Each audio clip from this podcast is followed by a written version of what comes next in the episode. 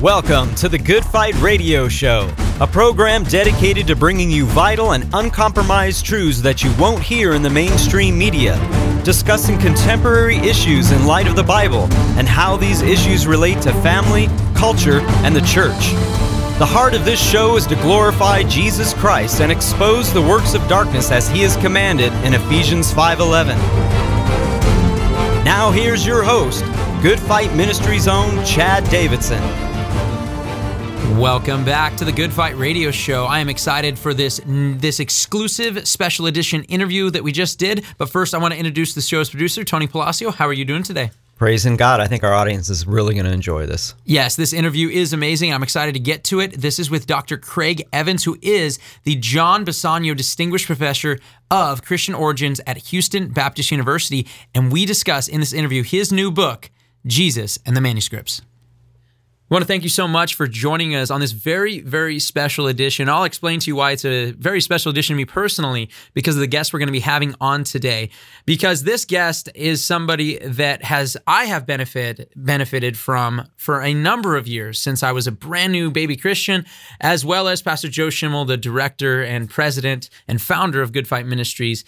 Uh, and I think when we get into a lot of the topics we're going to be discussing, I think you guys will be benefited by these things. I think you'll be stretched by some of the ideas as well, and hopefully they'll help to grow you. So, before I get any too far down the weeds, I just want to introduce him. I want to give you guys a little bit of a sketch of who he is. Dr. Craig Evans is the John Bisagno Distinguished Professor of Christian Origins at Houston Baptist University in Texas. He is the author and editor of over 90 books and has appeared in more than 100 television documentaries and news programs. As Evans states, Ultimately, what really counts in writing history is truth. And according to Evans, the earliest manuscripts show Jesus as our present day Bibles do, as the Son of God and Messiah. And as he says, my purpose is to introduce readers to diverse and complex literature, to look at the most important areas of debate, and to look at the scholarly use or misuse of materials. The book we're going to be discussing today is Jesus and the Manuscripts. In Jesus in the Manuscripts, Evans unpacks key issues such as how some manuscripts ended up in the canon while others did not, like the Book of Thomas or Book of Peter. He examines claims about Jesus' personal life and whether or not he was married or sexually involved, and how the final books ultimately ended up in today's Bible. I got this book about a week ago, and I have two copies of it one here for you guys to display, and another one in the background because it's uh, written up with a lot of graphite because I like to use pencil when I'm learning through these books. But Without any further ado, I want to welcome Dr. Craig Evans to the Good Fight Radio Show. Thank you so much, Dr. Evans. Thank you. Good to be with you. Well, I'm excited to get right into it. And and these are important questions because I believe Christians need to understand where we stand on a lot of the a lot of the evidence. I think Christians need to understand where they stand concerning the reliability of scripture. So I guess the best way to start is to simply ask you how reliable are the ancient manuscripts and can we trust the authenticity of the New Testament?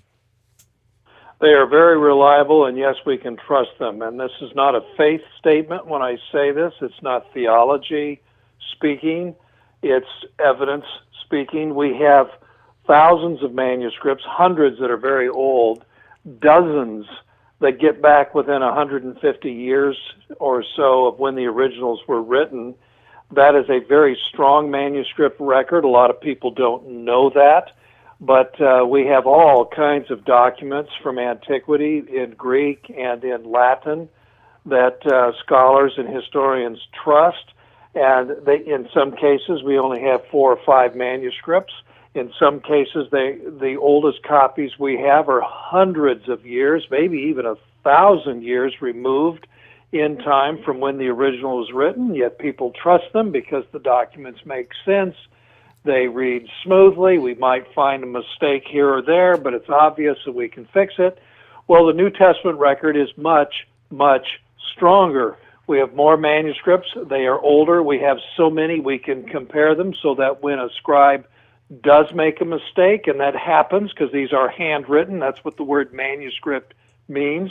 And so every uh, manuscript is copied by hand letter by letter, word by word, line by line, and sometimes the eye plays tricks. and a person writes the same word twice or leaves the word out or leaves an entire line out. But the scribe that does that, he's unique. Only he did that there.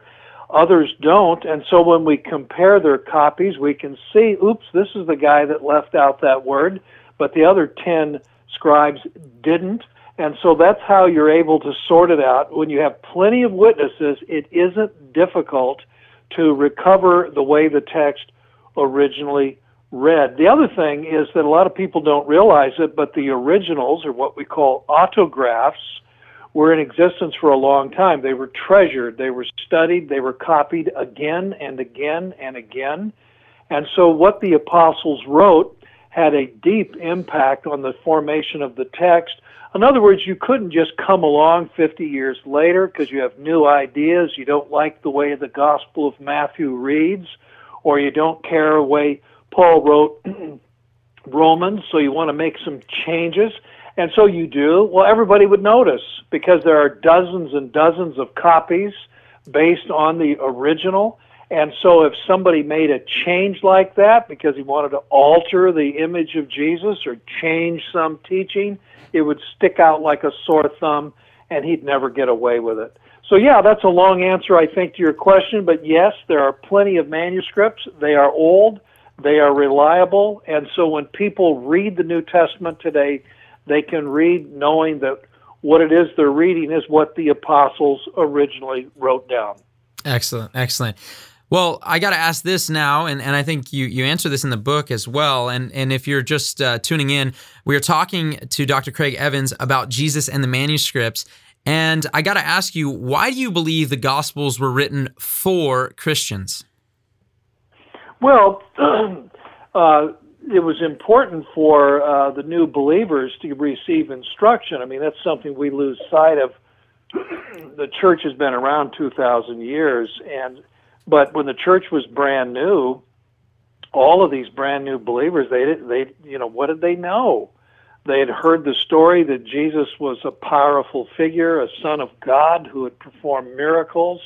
He was raised from the dead his death on the cross paid for human sin. This was good news. People wanted to hear it, but they didn't know anything.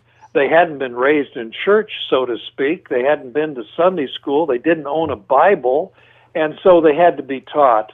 And of course, uh, when you get outside of the Jewish world, the Jewish people at least had what we call the Old Testament. They had gone to synagogue regularly for their lives they they were monotheists. They knew there was only one God who created the world and made it beautifully.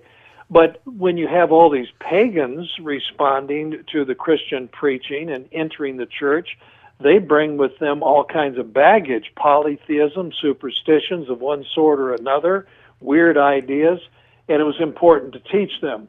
And so that's why the Gospels were written. That's why Paul had to write a lot of his letters he writes to like the Christians at Corinth, many of them had been pagans and had all kinds of ideas that needed to be corrected. So that's why the New Testament writings were written. Of course, they were written for Christians. yeah, that makes a lot of sense. Now, in the book, Jesus and the Manuscripts, you suggest the book of Matthew enjoyed, quote, pride and place in the emerging fourfold gospel collection. Could you ferret that out for us a little bit? Sure, of course. Uh, there are a lot of reasons why Matthew uh, bubbled to the top immediately and remained the most popular gospel in the church. In fact, it really still is, I think. The reason for it is it's beautifully written, number one. It's very well organized. Jesus' teaching is presented in five major blocks of material. It starts right away with an appeal to David and Abraham, so it anchors itself in Israel's ancient and vener- venerable story. Uh, it quotes the Old Testament right and left. There are five passages, prophetic passages, cited as fulfilled in the birth and upbringing of Jesus. There are uh, several examples of how the law is fulfilled. Jesus is on the mountain like a second Moses, giving the law and explaining what's going on. So there's a lot of things about Matthew that made it very attractive. And don't forget, when the church began, it was 100% Jewish. And that slowly began to change, especially after the Great War, 66 to 70, when the Jewish people rebelled against Rome. And unfortunately, the city was captured and the temple was destroyed. And so, with a very Jewish membership, Matthew was very attractive, much more so than Mark or Luke. But as the uh, church became increasingly Gentile in its complexion, then the Gospel of Luke began to uh, be more uh, popular too. So we can actually count the manuscripts of the three synoptic Gospels, the ones that are very close and can be seen together, which is what the word synoptic means.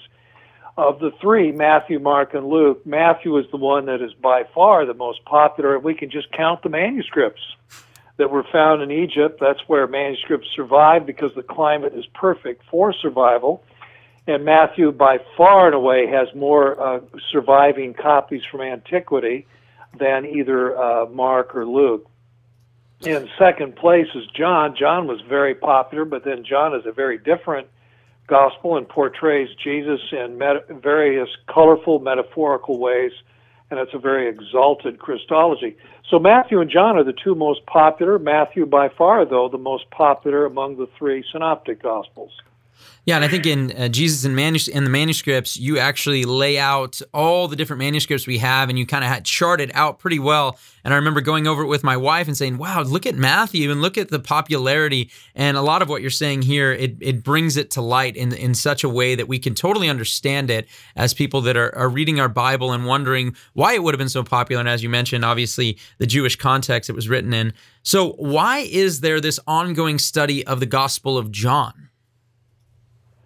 Well, John, John, of course, requires a lot of attention because John just strikes us all as so different. You, you know, you you have Jesus seems about the same in Matthew, Mark, and Luke. Now, that's not entirely true. Uh, in Jesus' presentation in Matthew, he's very concerned to fulfill the law and show how it's supposed to be understood. In Mark, uh, Jesus comes across as rival to Caesar. He's the real Son of God, and it's in him the good news for the world begins in Luke, there's a great interest in how Jesus' teaching is relevant for Gentiles and what the true meaning of election is. It doesn't boil down to genetics. It doesn't, you know, just because hmm. you're the physical descendant of Abraham doesn't mean everything's okay. Uh, and so Luke is really concerned with that. But John just John lights it up. He's just whoa! Jesus is the eternal Word made flesh Jesus is it's almost like an embodiment of the greatest things that happened in Israel's history in the past. When God uh, gave Israel graciously a second chance after its terrible idolatry uh, at the base of Mount Sinai, making the golden calf, uh, the Lord gave the law a second time, and He announced that He's full of grace and truth, and then that's echoed in John's Gospel. Well, that grace and truth is now made flesh in none other than Jesus, his son. And so there's some profoundly meaningful uh, connection between John and Israel's history uh, when God revealed himself and redeemed Israel. So John's in a whole other uh, league. And of course, John fascinated uh, uh, early Christian teachers and fascinated pagans too, who saw a great deal of wisdom and beauty in the Gospel of John. And so the four Gospels together give a real nice balance uh, to the Jesus story, exploring different dimensions and aspects. And that's why the church settled on four Gospels, not just one, and let them stand individually as Matthew, Mark, Luke, and John, and didn't insist on them being blended together uh, as you have it in a harmony. Tatian in the second century wrote a harmony and it was a beautiful, it was beautifully done. But the church wisely said, no, we want to stick with the four gospels individually and not blend them together. Wow. You know, in Jesus in the manuscripts, you don't just simply deal with manuscripts of scripture, you deal with those things inside and outside of the Christian canon. So, what are some of the conclusions that you have come to? Well, you know, the the first century gospels, Matthew, Mark, Luke, and John, the ones that are actually the New Testament, uh, they they give us the the clearest picture, the most authentic, the most realistic realistic picture of Jesus. And again, that's not theology talking. I'm not saying that because well, they're in the Bible, so I'm obligated to say that. I'm saying that because that's what archaeologists and and historians say, and for good reason. Uh, I know many archaeologists. I've been to Israel, uh, I don't know, maybe 30 times. I've volunteered dig, uh, volunteered for some digs, archaeological digs, and so on. In fact, the guy I've worked with the most, he's Jewish and he's agnostic. He's not a Christian. He's not trying to defend the New Testament. What he does is just look for the best sources. So he's very pragmatic. Uh, he's not idealistic. He's not theologically driven. He just says, look, I, I go with whatever ancient source gives me the best guidance so I know where to dig and how to understand what I dig up. And I can understand that as a volunteer. You know, you get 50 people, 100 people to volunteer and work uh, either one two week session or maybe two two week sessions. They pay for themselves to fly to Israel. They pay for themselves to stay in the hotel for two weeks or four weeks or whatever. They're out of pocket a few thousand dollars. You don't want to get 50 people or 100 people like that digging in the wrong place, wasting two weeks, four weeks of their time, and with nothing to show for it but dirt and rocks. You want to know where to dig. We literally move several tons of earth, debris, and rocks each day I mean, that's how much skin in the game you have. And to be off on a wild goose chase, to be acting on a theory that some uh, professor at Ivory Tower is dreaming up that has no basis in reality, that's not what archaeologists do. They want to know where to dig and they want to understand what it is they're digging up. So they use the best sources from antiquity, and there are six good sources if you want to dig for first century Israel. Four of them are the Gospels. The fifth one is the book of Acts. The sixth one is Josephus, the first century historian. And Josephus and the Gospels agree often in overlapping and covering the same ground. And so that's why I say you can trust the Gospels because they reflect the reality of the first century, the time of Jesus, the place of Jesus, but these second and third century gospels and gospel like writings that other people wrote later, like the Gospel of Thomas, the Gospel of Peter, the Gospel of Mary, the Gospel of Philip, and so on, they don't reflect the first century. They don't reflect Israel. They don't reflect the time and place. They lack verisimilitude. And that's why the archaeologists ignore them. It isn't for theological reasons. They ignore these other texts because they find them of no value they do not help in doing the archaeological work. So that's not a theological statement. That's just a, an applied practical statement based on reality and not on uh, ideals or theology or philosophy, but it's based on, on the blood and the sweat of digging in the ground and you want to you want to dig in the right place and know what you're doing. So how accurate would the dating of these texts actually be? Well, the uh, yeah, that's a, that's a good question. Dating is always a challenge when you're talking about this kind of literature because unlike documents, what we call documentary material, documentary material has dates on it. So when you sign a contract, for example, it has a date on it. You send a letter or an email, it has a date on it. Well, same with antiquity. And so when we dig up thousands of pages of papyrus material that's documents, they all have dates. But when we find a copy of something that Aristotle wrote, a philosopher or a playwright, or we find a, a piece of literature like the Bible, one of the books of the Bible or something, there is no date on it. And so we, we have to compare how the handwriting looks with manuscripts that do have dates. And so it's a comparative approach. Uh, it's a field of study called paleography, which means the, st- the study of old handwriting. And so we guesstimate what the dates are. So we ne- almost never have a, a, biblical document that has a specific date on it. And, and unfortunately, not from the uh, documents from way, way back in time. The other thing, too, is some of these manuscripts are not complete. Many of them are just a few pages or a few fragments. And so even if there had been a date somewhere on the document, that's gone. And so we, like the oldest fragment we have of the Gospel of Mark, it was only published three years ago. Uh, it's it's a, a piece of one page, the first page of Mark, and so we have a few parts of verses seven, eight, nine, You flip the page over, the backside, we have a few parts of verses 16, 17, and 18. That's all we have. And there's no way to date that. There's no date on it. We're not going to burn some of it up and do a carbon 14. So we look at the handwriting style and match it with the known handwriting styles that we have that are dated, and it looks like it's second century, maybe late second century, may, maybe even early third century. That's how we date documents. And it, it is challenging, it is difficult.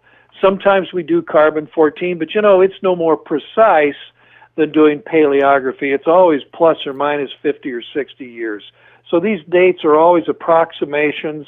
Uh, uh, you know, you might have to add a generation or you might have to subtract a generation, and that's the best we can do.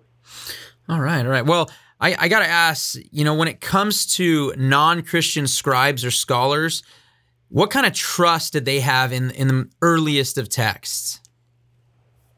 Well, you know, the professional scribe, uh, you know, that's his business. If you're a scribe and you and you just keep uh, bungling in your copy work, you just miscopy it, make oodles of mistakes, leave whole lines out, and so on, you're going to be out of a job. You're going to find yourself picking cucumbers instead. So if you're going to be a scribe and ha- and you have a business, your handwriting needs to be neat, it needs to be legible, and you need to be accurate. And one of the interesting studies that was done just a few years ago in Australia examined over 500 Christian documents from antiquity. The earliest documents we have, all the way back to the second century. Most of these are in, in the third century and fourth century. But what this scholar discovered in looking at all of these documents is that they were they were usually copied by a professional scribe who might not have been a Christian. Now, I think that's really good news, actually, because if if copies of Scripture and other uh, writings that were distinctly Christian, if those copies are being made by professional scribes who are perhaps pagans and not scribes, they're not going to have any motive, any theological motive whatsoever to make changes. Just think about that. A pagan scribe making a copy of the Gospel of Matthew he's not thinking, oh, you know, is there a way I can improve the theology here? Is there a way I can make Jesus look better or more important or more divine? That's not even going to occur to him. He's just copying it almost mindlessly, letter by letter, word by word, line by line, knowing that he gets paid for how much he copies, and of course his pay rate is higher if he is accurate. So that's a very important feature there too. And this this what this does is it challenges the idea that early scribes were all Christians and they all had theological motives to change the text, make the cha- make the text read a little differently for some reason. Uh, I know that's been proposed. Uh, there was a book a few years ago misquoting Jesus, claiming that, but uh, it just doesn't stand up to scrutiny. Yeah, I, I think that's really interesting because, you know, something that has happened quite a bit. If you go out on the streets or you even talk with a Muslim, as you, you mentioned misquoting Jesus with Dr. Bart Ehrman, when you look at that, that is what I'm hearing on the streets over and over again. That all of a sudden, it, you know, we can't really know what the Bible's saying because of these scribes, and I and I really would like a, a, little more on that just for maybe our audience to understand because I think maybe people don't realize that that is something that has been popularized by Bart Ehrman, who you actually have some sort of relationship with, right? Yeah, I've known him uh, uh, for more than 30 years. I actually met him when he uh, regarded himself as a Christian uh, back at Princeton Seminary in the late 1980s. And uh, I, I mean, I, I like Bart. We're friends and we're civil and cordial. And I think that's the way it ought to be. And uh, I, I uh, hope the best for him and wish him well. But I, I do, uh, I am disappointed that he does some of these things. And misquoting Jesus is very misleading. Uh, I know there are naive people out there that think that the scribes somehow thanks to the Spirit of God, never make a single mistake when they copy Scripture. Well, that's naive. That's simply not true. But uh, the idea that Bart I- implies with his book and misquoting Jesus that we just don't know how the text originally read, that is way over the top and uncalled for. And for the reasons, and he knows this perfectly well, uh, because we do have so many manuscripts, we can make uh, comparisons. We can see that uh, the text is stable. Nobody can make a big change in the text, say in the second century, early second century, or late first century. Nobody can pull a paragraph out or, or add an extra paragraph to one of the books of the Bible and get away with it. It would leave too many ripples uh, because there are many copies and they they they are spread around in regions. There's no way somebody, I mean, Bart Ehrman himself could go back in a time machine to the end of the first century and get a copy of Matthew and and try to change it and get away with it. He wouldn't be able to do that. it's because there are other copies of Matthew floating around in different regions.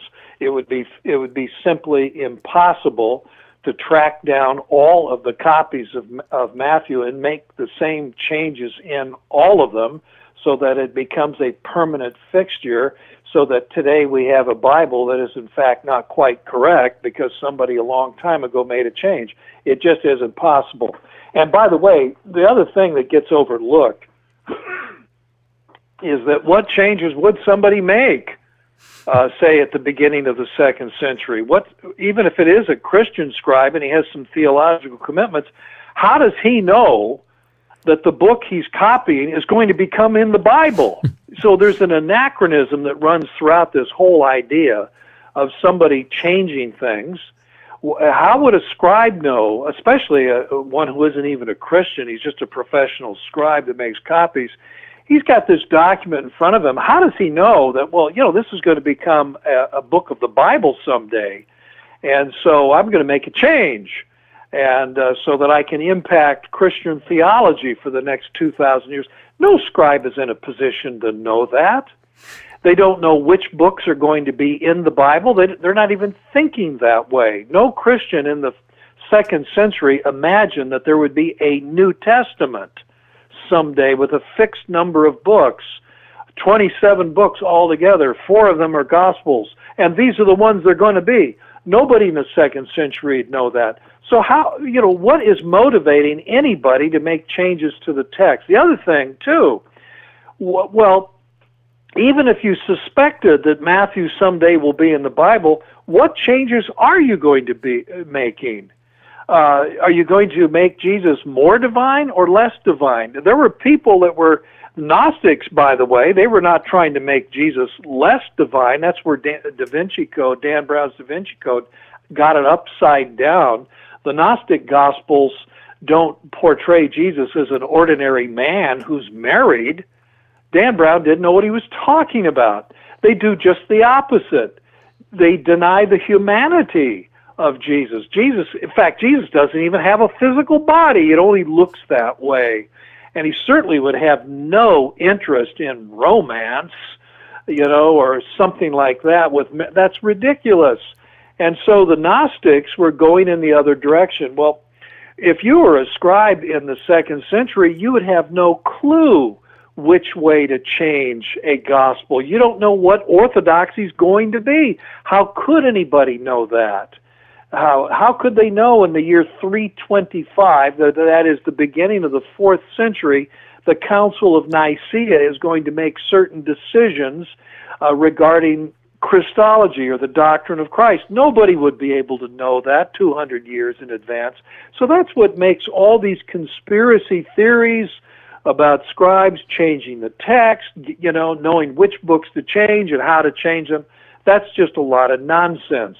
And so I wanted to set the record straight. And so in my book, uh, Jesus the Manuscripts, that's one of the things I talk about. It's like, hey, let's get real and quit talking nonsense. You've been listening to the Good Fight Radio Show brought to you by Good Fight Ministries. If you're blessed by this show and would like to partner with us, please consider visiting our Patreon page at patreon.com slash goodfight. Or you can write to us at P.O. Box 2202 Simi Valley, California 93062, or call us toll free at 1 866 JC Truth.